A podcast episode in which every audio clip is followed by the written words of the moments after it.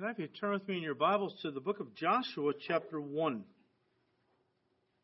As many of you already know, we have started a new study here at Calvary on Sunday morning. We are looking at the book of Joshua. Why the book of Joshua? Well, because I believe that the Holy Spirit gave us this book in part because it becomes an instruction manual on victorious Christian living. You see, as we finished our study in Ephesians a few weeks ago, we ended with the section in Ephesians where Paul is dealing with the subject of spiritual warfare. And we looked at the armor and the armament or the weapons that God has provided his people that we might fight the good fight of faith against our enemies, which we defined as the world, the flesh, and the devil. And God has given us these things that we might be victorious. And yet, the book of Joshua adds one more important ingredient. Not just the armor to wear and the weapons to use, but the instructions to follow that assure us this victory. Now, here's the thing, as we've already pointed out in Romans chapter 15, verse 4. Paul the Apostle said that the things that were written in the Old Testament scriptures, the things that happened to Israel, were actually written down for our learning. So God is telling us that we can look to Israel and see how they related to God, see how they were blessed when they were obedient, how they were not blessed when they were disobedient. In fact, they were chastened. We can look at Israel and learn a lot about living our Christian lives because there are principles that transcend the Old Testament and the Old Covenant. So we have undertaken this study. Now, let me just review just briefly for those who are new. The story of the children of Israel. Now, we're going to look to Israel to be an example, to, to teach us things, right?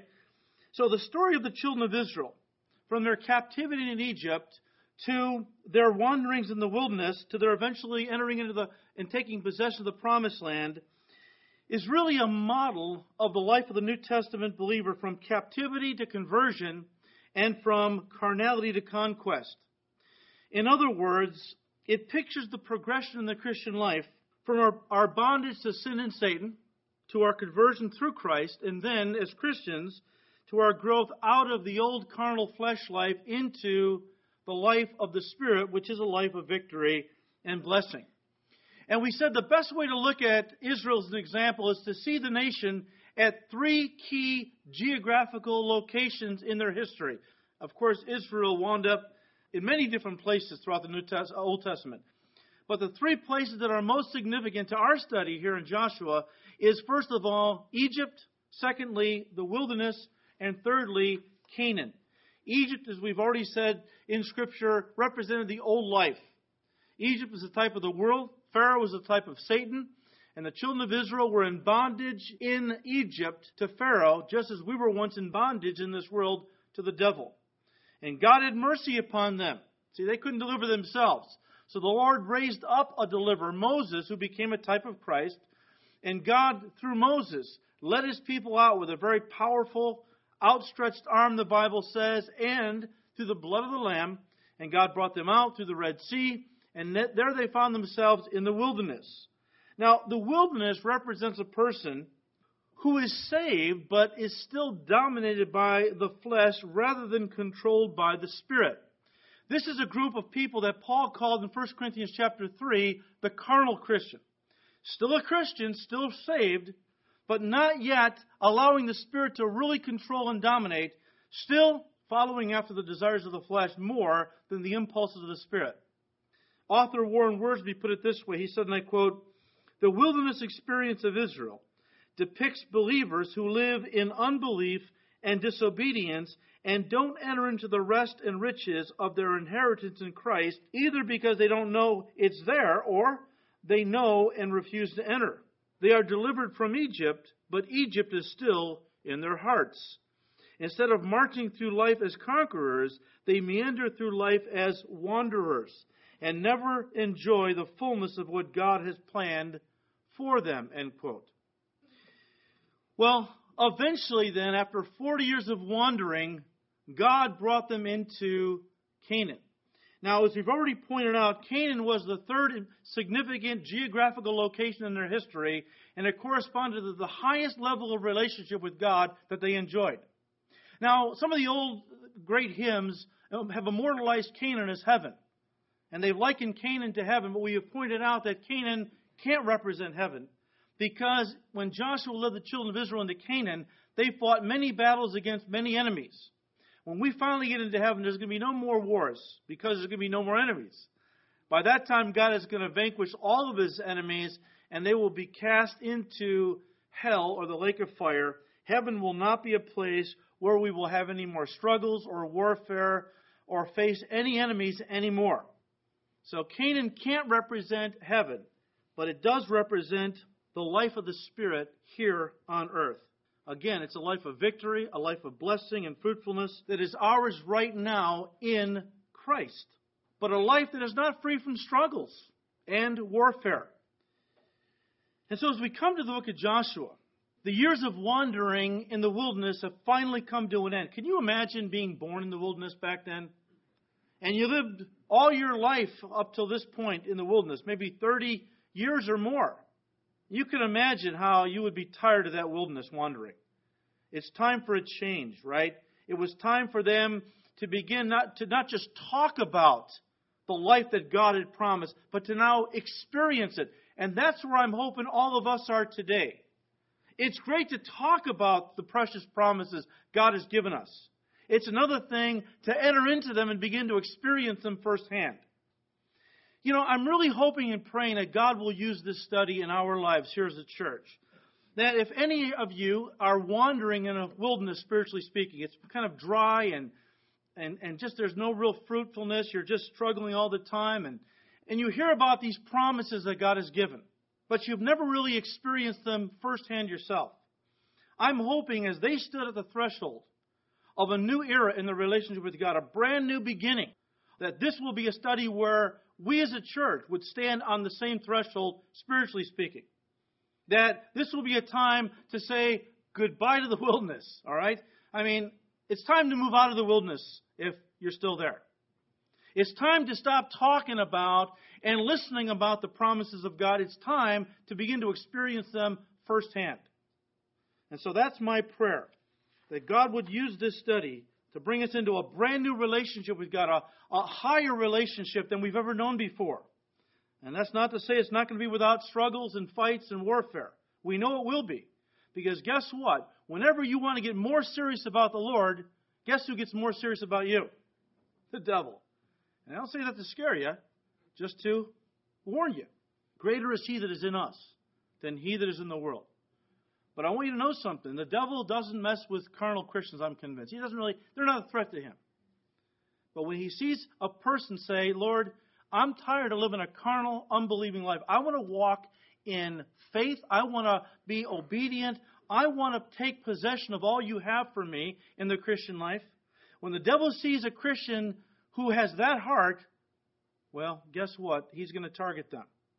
So the warfare will escalate along with your relationship with God.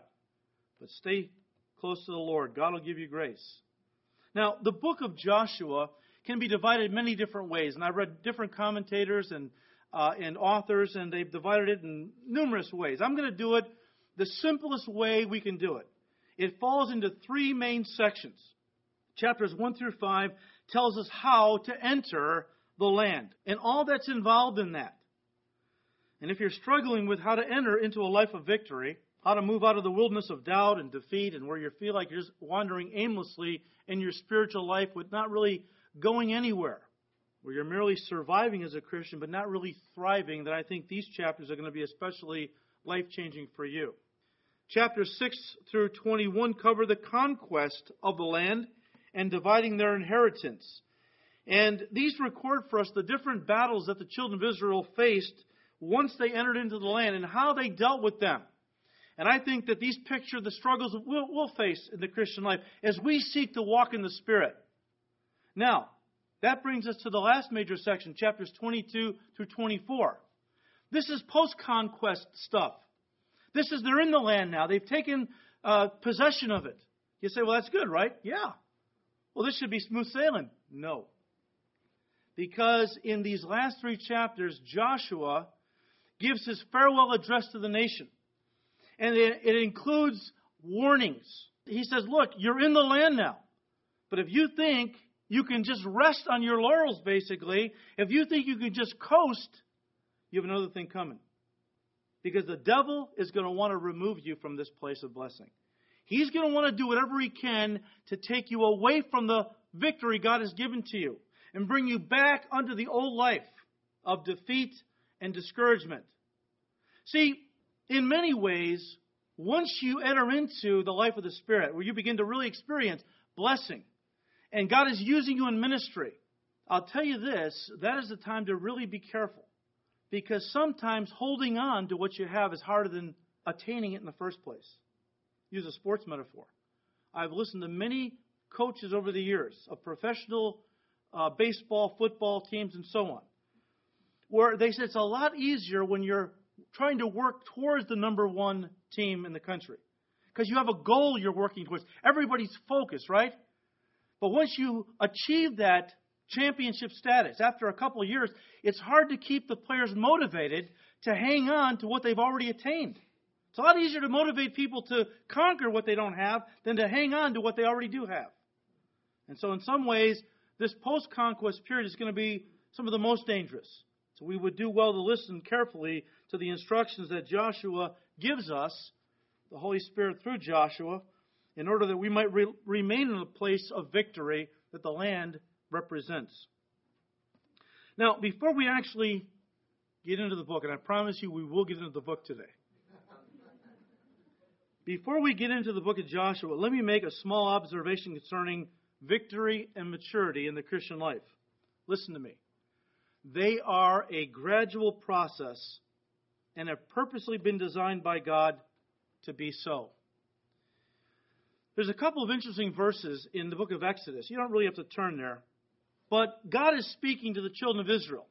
At this point, He intended to lead them into the promised land, but you know the story. The ten spies brought back an evil report, and the whole nation crumbled, basically. They wouldn't trust God to give them victory over the giants in the land. And so they murmured and complained, and God says, then this generation is not going to inherit the land. So they wandered for 40 years. But back then, God said something I think is important here. I want to just kind of make a small footnote before we actually get into the book. In Exodus 23, verses 29 and 30, listen to what God said. He said, I will not drive them out before you in one year, talking about the enemy, lest the land become desolate and the beasts of the field become too numerous for you. But little by little I will drive them out from before you until you have increased and you inherit the whole land, is the idea. In other words, maturity is a result of many victories over the enemy over a long period of time.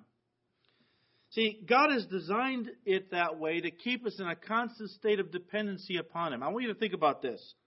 If victory had come too easily or too quickly for Israel back then, or for us as Christians today, guess what would happen? Guess what would happen? We would fall into pride, self reliance, and we would cultivate a very independent attitude. Have you ever thought about why, if the, if the Lord Jesus Christ has already, he's already won the battle? The Bible says, you know, when he went to the cross and rose from the dead, he vanquished all principalities and powers. He totally defeated the enemy. He put the enemy under his foot, so to speak, a place of submission. So why, when we're, we get saved, why can't we automatically just walk in total victory? Think about that, right? Why do I struggle at all with the world, the flesh, or the devil? They're already defeated. Jesus in Christ, I, He's gained the victory. Why does God uh, allow us to, to go through these struggles and these war, this warfare? Because if we didn't have these things to keep us on our knees in a state of dependency upon God, we would become proud, self reliant, and independent, and those things would lead to our downfall. Look, warfare is not pleasant, but listen, it's necessary. Because Paul the Apostle said in 2 Corinthians 12, verses 9 and 10, I'm not going to read the whole thing, you know it. But Paul talked about because of the abundant revelations that God had given to him that God also allowed a messenger of Satan to come and to attack Paul on a regular basis.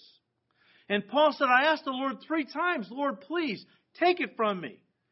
And Paul said, The Lord said to him, My grace is sufficient for you, my strength is made perfect in weakness. Therefore, Paul said, Most gladly I will rather boast in my infirmities, that the power of Christ may rest upon me. Therefore, I take pleasure in infirmities. Boy, he had a whole different mindset than most of us have today. All right? He's like, Bring on those infirmities, Lord. They're good for me. Are you nuts, Paul? No, man, I need those. Because I get all puffed up and proud. Man, there you go. Then I would fall for sure. I take pleasure in my infirmities and reproaches and needs and persecutions, in distresses for Christ's sake. For when I am weak, then I'm strong. And that's exactly what we're talking about here. We need spiritual warfare. If the Christian life was too easy and everything came too quickly, we wouldn't have a heart that would persevere. We would be very independent from God. And you know what? The only time you're going to enjoy the power of God in your life is when you're weak, in your own strength.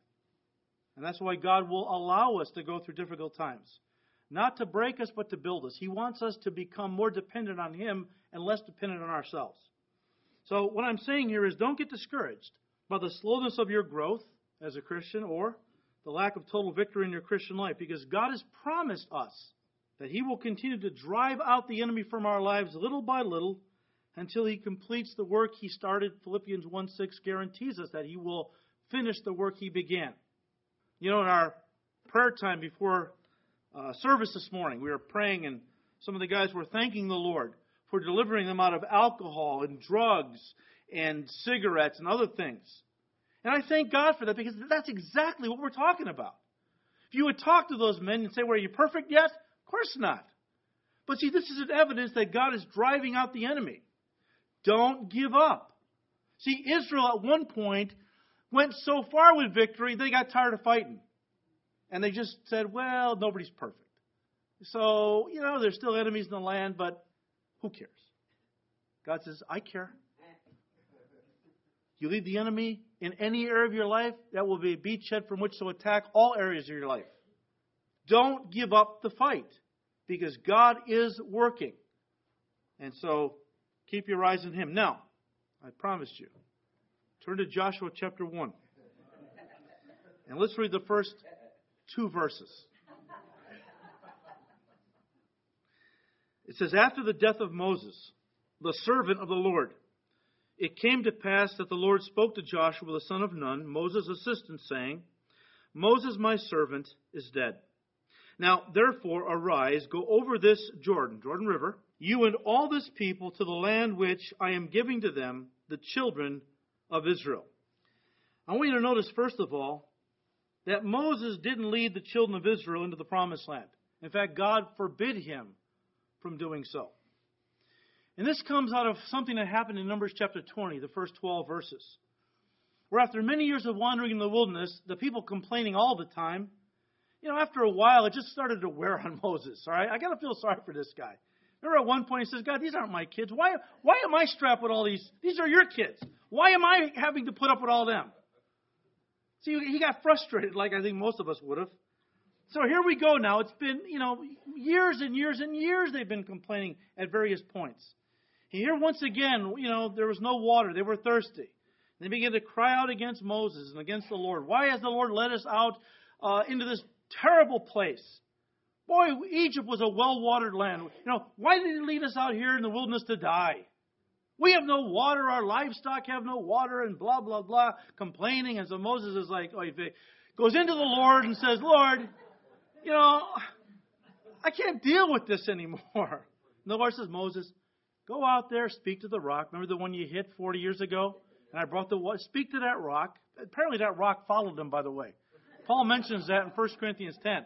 I don't know if it was a kind of rock and roll deal, but whenever the camp started to move, the rock seemed to roll with them, you know. And and then here they set up camp, and Aaron goes to Moses, "Don't look now, but there's that rock again, man." Anyways, the Lord uses to bring water, okay? And so God says, "Go ahead and speak to the rock, and it's going to bring water and, and and give the people a drink and their animals and so on." So Moses is furious, though. You know, he's really in the flesh. He goes out there and says, "You know, must we, must we Bring water from this rock again, you rebels. And he took his rod and he smashed the rock. Well, God graciously brought water from the rock and everyone drank. But God says, Moses, son, come here. We need to talk. You know, I wasn't angry at those people. You were. You misrepresented me. You're my, my spokesman. You stand in my place on this earth. You made those people think that I was angry with them when you were. And because you misrepresented me to the children of Israel at what became known as the waters of Meribah, the waters of strife or contention, he said, You are not going to be allowed now to eh, bring my people into the promised land. Well, see, spiritually, Moses messed up a pretty nice metaphor, okay? Because the rock represented Christ. And of course, when they first wanted water, which is signified life, of course, they Moses hit the rock as God had commanded. It brought forth water. But now God says, just speak to it. You don't have to strike it again, just speak to it. It will bring forth water. Moses struck it a second time. See, he messed up a perfectly good spiritual illustration. See, Christ was smitten once for everyone. You know, if a person wants to get saved, he doesn't have to go on the cross again and be smitten all over again. Just speak to the Lord, confessing your sins and receiving Him as your Lord and Savior, and the living water of God's eternal life will come flooding into your life to satisfy your thirsty soul. But Moses messed that whole thing up. All right? Now, that was the historical thing that went on. But there's a spiritual lesson the Holy Spirit is teaching us through this. And that is that Moses, who represents the law, right? It's even called the law of Moses. Moses, who represented the law, could never lead God's people into the promised land. Only Joshua could do that. The name Joshua comes from the Hebrew word Yehoshua, which literally means Jehovah is salvation, often shortened to just Yeshua. Joshua is our English pronunciation of the Hebrew word. Yeshua in Hebrew is our English equivalent is Joshua. That same name in the Greek is Jesus. We pronounce it Jesus. So you realize that Joshua and Jesus, they're the same name, which is very interesting to me. That there's an Old Testament book called the Book of Jesus that follows the five books of Moses, which are the law. But not only that, in the book of Hebrews, God called Canaan his rest. And then he went on to call Christ our rest. Therefore, in one sense, the promised land is actually symbolic of our position as Christians as being in Christ and resting in his completed work on our behalf. This is why Moses couldn't lead them into the promised land because Moses represented the law. And the law can never lead a person into rest because by the, the law, by its very definition or nature, is bringing continuous sacrifices to God, doing continuous works for God that somehow earn God's favor. See, the law will never bring a person rest because the law doesn't really deal with sin, not completely.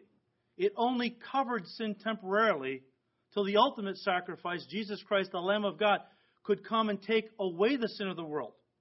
So, since the law and animal sacrifices could only temporarily cover sin until the next sin, it meant people were always bringing a continuous, unending flow of sacrifices to the priest who never had any rest because his work was never done. That was the law. And the law can never lead a person into the rest that only Christ can give, the salvation that comes through Jesus. The law can't do that. Only grace can do that, the grace that comes through the Lord Jesus Christ. John said this in John chapter 1 verse 17. He said, For the law was given through Moses, but grace and truth came through Jesus Christ. And so in that regard, the wilderness represents the old covenant, whereas Canaan speaks of the new covenant, which only our Joshua can bring us into. But I want to just read to you something God said to the prophets Jeremiah and Ezekiel about the new covenant. God said in Jeremiah 31, verses 31 to 33, He said, Behold, the days are coming, says the Lord, when I will make a new covenant with the house of Israel and with the house of Judah. Not according to the covenant that I made with their fathers in the day that I took them by the hand and led them out of Egypt, my covenant which they broke. He's talking about the Mosaic covenant. He was saying that I proposed a covenant with Israel that if they would obey me, obey my law, and think of the Ten Commandments, but it went way beyond that. There were 613 laws that God laid down in the Old, the Old Testament. But we think of the ten that are most, we know the most. And God says, if you obey my laws, then I will bless you abundantly on this earth. Do you want to do that? God says, propose this covenant. You want to enter into this covenant with me? Oh, yeah. That sounds great. We'd love to. All right, Moses, come up on top of the mount. And I'll give you the law. The law. I'll give you the terms of the covenant. Moses goes up there. He's up there for 40 days. What do the people do? They're in the valley doing what? Worshiping the golden calf. Because we don't know what's happened to this Moses character. So they, you know, persuaded Aaron to make a golden calf, right? So Moses is up on top of the mount getting the Ten Commandments. The most important is, Thou shalt have no other gods before me. And here are the people in the valley. He hasn't even gotten down from the mountain yet, and they've already broken the first and greatest commandment. See, anytime our salvation or relationship with God is based on our works, guess what? It's going to be doomed to miserable failure. Because I'm not faithful. So that was the flaw of the old covenant. It was based on man's faithfulness. God says there's coming a day when I'm going to make a new covenant with not only the house of Israel, but all who believe in Messiah, which is all of us. I'm not going to write my laws on tablets of stone anymore. I'm going to write them on the tablets of their hearts. I'm going to put my spirit within them. See, I'm going to take salvation out of their hands and put it in the hand of my son, who will die in their place. He will be the faithful one, the Lamb of God, perfect, who will die for the sins of the world. And when a person receives my son, they enter into the new covenant, and I put my spirit within them and this, my spirit will then dwell within them. And you know what? They will obey me not because of laws that say if you don't obey, there's consequences, but they're going to obey me now out of love. Because I've written my laws in their hearts, and they're going to love to, to keep my commandments and to do my will. Whole different ballgame, isn't it? And so, as we look at the old covenant under Moses, the law, See, the law could never bring us into the life of the Spirit, that life of victory and blessing and fruitfulness. Only the grace that comes through Jesus Christ can do that. But here's the thing. I want you to listen carefully. I'm sorry to say, too many Christians who have received Jesus Christ in salvation by grace through faith, just like Paul said in Ephesians 2 8 and 9, who are now positionally in Christ, but are still living their Christian lives, practically speaking, as if they're still under the old covenant where they're trying to still relate to God through laws and rules and religious works. It's no wonder they find themselves wandering day after day through a spiritual wilderness of dryness and defeat. See, as Christians, you must, absolutely must stop trying to relate to God through laws and works instead of through grace. Paul said in Galatians 3, verse 3, because the Galatians were trying to do this very thing, and he called them on it. He said, having begun in the Spirit, how were you saved? Were you saved by the law? No, we were saved by grace through faith in Christ. Well, then, having begun in the Spirit, what makes you think that you can now perfect yourself in the flesh or by your own hard work? If God saved you by the power of grace through faith, what makes you think now that you need to take over and finish the work that God began? Now, we understand the reality of that logic, and yet we fall into it all the time. What is legalism? Legalism is an attempt on our part to offer God works, and sometimes it's legitimate stuff. It's reading my Bible, it's going to church, it's worshiping the Lord, it's witnessing to the lost. Good stuff, right? The problem is we begin to think the more we do those things, the more God will love us and accept us and be pleased with us. That's absolutely untrue. If you love me, Jesus said, do what? Keep my commandments. He didn't say, keep my commandments and then I'll love you. That's legalism. Grace says, I love you unconditionally right now because you're in Christ. Now go out and serve me out of love. Not out of law, out of love. See, legalism will keep you in a perpetual wilderness experience where there's no fruit, there's no peace, there's no joy, and there's no victory. Listen to me. This is what I believe the Holy Spirit wanted to emphasize right up front in the very first two verses of this book as they stood on the border of the promised land, right? Ready to go in. The most important principle at that moment that the Holy Spirit wanted to communicate to them and to us is look, the only way you can enter into the promised land, which to us is the life of the Spirit, is when Moses dies and Joshua leads you in.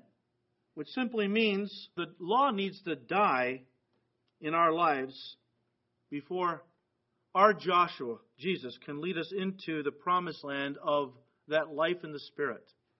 See, it's only when you rest in the completed work of Christ and relate to God through His grace and not through your works that you're going to begin to experience that life that we're talking about, that life of joy and peace, fruitfulness and victory that He has promised us in His Spirit. We have got to learn to stop trying to earn God's love. You know, I, am sure that most Christians know that intellectually, but practically and experientially, we blow it all the time because we have grown up. This is the world, not just America or not our families. This is the world.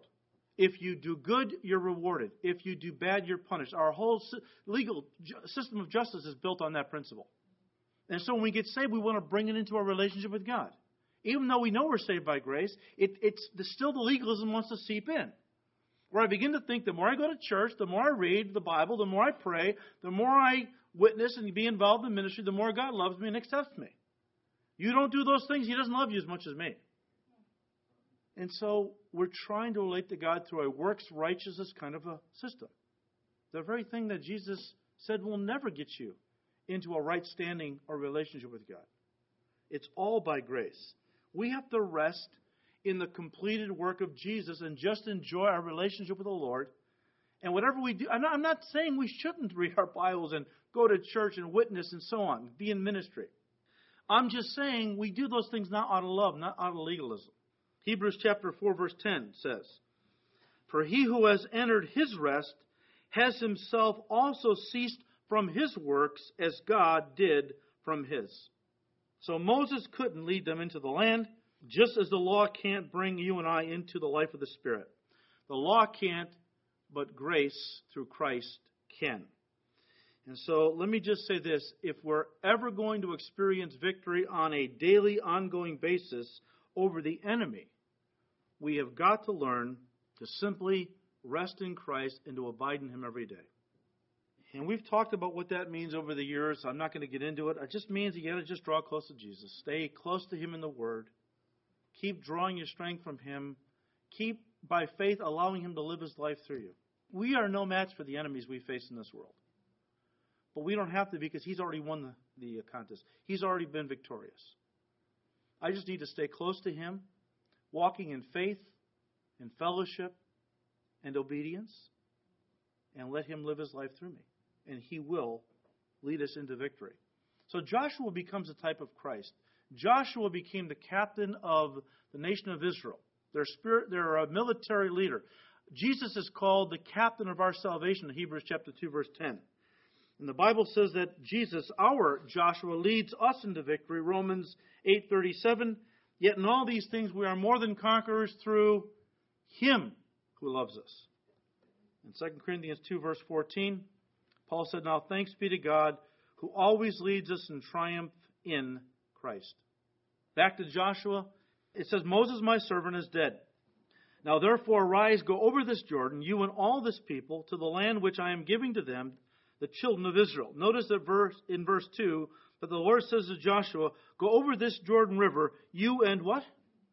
All this people. All this people. Canaan is the life that God intended for every Christian to live without exception. The spirit filled life is not just for a select group of super saints, quote unquote. Guys like Paul and the other apostles and guys like, you know, Spurgeon and Moody and, and others. This is a life that God desires for all of his people to enter into. And it says at the end of verse 2 go over this Jordan you and all this people to the land which I am what? Giving to them. What does grace mean? Getting what you don't deserve. Grace is all about a gift. You know, if, if God desires for all of us to enter into the promised land, you might say, if it was according to works, how could all of us enter in? Because sometimes our works just don't measure up. But if it's by faith, then we can all enter in because we can all believe. And if it's a gift that I just have to reach out and receive by faith, then anybody can do that. All of God's people. Nobody is kept out. Nobody can say, well, I didn't have the opportunity. Because God is saying, look, This is a life for all of my people, and it's a gift so that everybody can receive it by faith. All right, verse 3 says, Every place that the sole of your foot will tread upon, listen, I have given you. That's a great statement for us as believers. Do you realize, folks, that we are not working towards victory? We are working from it. Again, Jesus already gained the victory. So it's already ours. That's why God is saying to them and to us, I've already given you victory. It's yours. All right? It's yours. As I said to Moses, from the wilderness of this Lebanon, as far as the great river, the river Euphrates, all the land of the Hittites to the great sea, toward the going down of the sun, shall be your territory. God promised them victory. God gave them the land, but they still had to go in and take possession of it through faith and obedience. It was not automatic. But again, just because God gives us something doesn't mean we're going to really enjoy it unless we reach out and receive it and act upon it, right? I mean, God has promised to give us victory no matter how big the enemy, no matter how strong an area of your flesh is, God has promised you victory. However, you still need to stand on those promises. What does that mean? Look, look at the, the phrase here. God says, Every place that the sole of your foot will tread upon, I have given you. You know, I, I find it sometimes humorous how the Holy Spirit uses certain language that you know is pregnant with meaning. You know, we have our little saying, we're standing on the promises, right? What does that mean? I'm standing on what God has said and I'm claiming it for myself. But we have to stand on the promise, right? If God gives you a promise that He's going to provide your needs or He's going to do something else, if you don't stand on it and claim it as your own, well, it's a good promise, but it won't become a reality in your life unless you actively, by faith, receive it. And I think that that's what God was trying to communicate to us. Look, the, the land is yours, but you got to go walking all over the place. Everywhere you walk and every place you stand, I've given it to you. In other words, they were standing on the promises of God everywhere they went. We need to do the same thing. We need to stand on God's promises, you know, and claim them by faith. And I hate to use expressions like that because then right away people think, oh, you're one of those word of faith guys. No, man. It just, when, when you see a promise in the word, you say, Lord, thank you. That promise is for your children. I'm one of your children. I can claim that for me, right? And by faith, I do claim it for me, Lord. See, Hebrews chapter 11, verse 1 gives us the best definition of faith in the Bible. Now, faith is, is the substance of things hoped for, the evidence of things not seen. Let me read it again. Faith is the substance of things hoped for, the evidence of things not seen. The word substance there in the Greek means title deed or ownership. Faith is believing that you already own what God has promised in His Word, even if you can't yet see it with your eyes or touch it with your hands. True faith believes without seeing. And if it's true faith, it will always be coupled with expectation. I can read God's Word, and I can read a promise in God's Word, and I can go, that's true. I know it's true because it's God's Word, and I believe God's Word is true. But that doesn't mean I'm going to enjoy the reality of that promise in my life if I don't receive it by faith and expect God to do it. See what I'm saying? I mean, if I don't expect God to actually do what He says, there's a lot of Christians who believe the Word of God, of course, but they just don't expect God's going to do it in their life. So they never really experience what God wants to do. Very important point. I don't mean to beat a dead camel, but it's a very important point. That we need to understand that biblical faith is believing that what God has promised, I already have possession of. It's already mine. I'm going to believe it by faith and expect it. What God has promised, He is able to perform. Now, if you look at the land that God gave to them, and we see it here in verses 3 and 4, from Lebanon to the north, to the Negev in the south, from the Euphrates River to the east, to the Mediterranean Sea to the west, and then you look at what they actually captured, you discover that God gave them far more than they ever wanted possessing. So here you have it. God is saying the whole United States is your promised land, but we only inhabit Rhode Island, is the idea. Okay? Just a little piece of all that God promised. Not that they couldn't have possessed it all. They didn't for a lot of reasons. We'll talk about that as we go. But I think that a lot of Christians today have stopped short of possessing all that God has promised to give them. In fact, I'm afraid that very few Christians in America ever really experience total victory or possess the fullness of all that God desires to give them. Why is that? Well, like Israel, we leave areas of the flesh unconquered. We fail to drive out the enemy from our lives completely. We don't finish the work God has assigned us. We give up too easily because we get discouraged. As I said many times, this has haunted me over the years that I would come short of possessing all that God has for my life. Author Ray Stedman said, and I quote, You can possess all that you want, but never more than you take. If you're satisfied with where you are and how much of the Spirit you possess, you'll never take any more than what you have. If you haven't possessed more, it's because you haven't wanted more. You can have all that you want. You know, there's an interesting verse as we wrap this up in John chapter 3, where John said that God does not give his Spirit by measure. In other words, God makes available all of his Spirit to every believer. He doesn't say, well, you get so much and you get a little tiny piece here. And no, God is saying every believer has access to all my Spirit. I don't measure out the Spirit in little doses. But that doesn't mean that you'll necessarily experience the fullness of the Spirit in your life. The Spirit is wanting to fill you your life completely. It's up to us how much of the Spirit we want. And it gets into the area of how much do we want God to really control our lives. All right, let me just bring this to a close. Once again, Canaan is called the promised land. And it spiritually equates to the great and precious promises that God has given to us in Christ. Promises that we enter into and appropriate by faith as we live in the Spirit and not in the flesh. Peter mentions this. He said in 2 Peter 1, verse 4, by which, having been given to us exceeding, exceedingly great and precious promises, that through these we may be partakers of the divine nature, having escaped the corruption that is in the world through lust. So you want to have victory over the world? How does that accomplished? We have to be partakers of the divine nature. How is that accomplished? Through faith. Because God has given us many great and precious promises in His Word. Those promises constitute, in a sense, our spiritual promised land.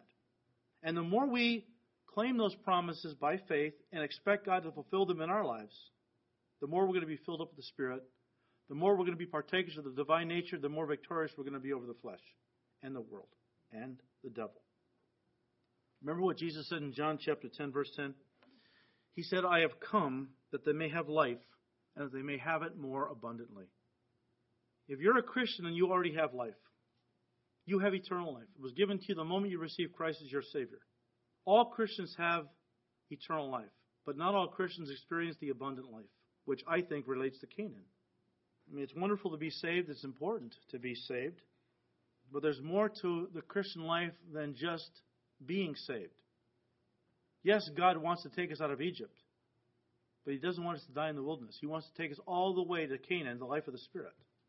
Look, this week, and maybe you already have one of these, a promise book. You know, these are books you can get at the Christian bookstore, and they're filled with all the promises out of the Bible. Now, you don't need one because the promises are in your Bible, but it's kind of kind of neat to have it in one location, right?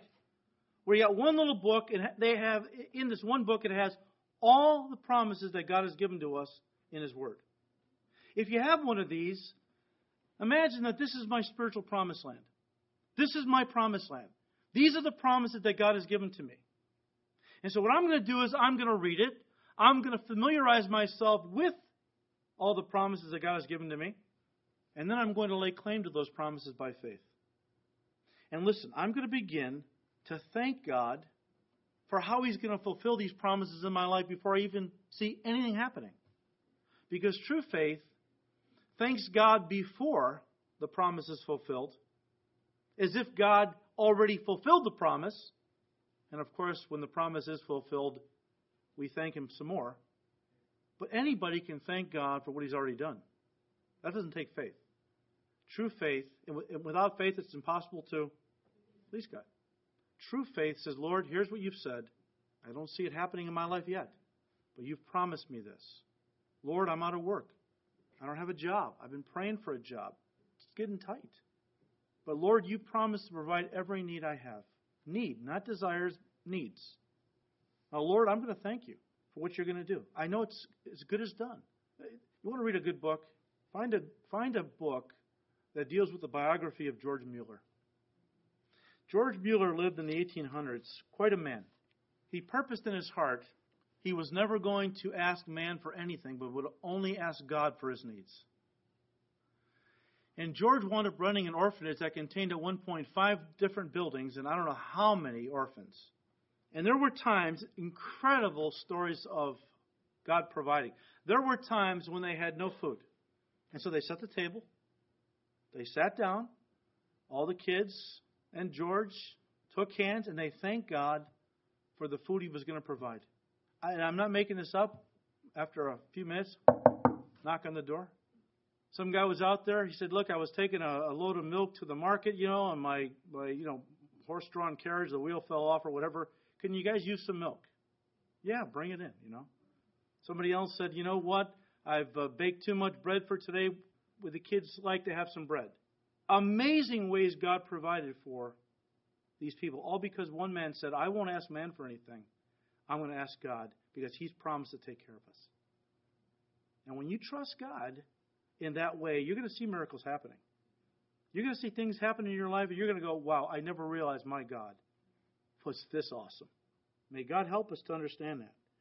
Remember, thank God before you see the fulfillment of His promise, not just after. Any unbeliever can thank God after something happens. A true child of God thanks the Lord before He brings it to pass because we trust His character. And we know what He's promised, He's able to perform. Amen.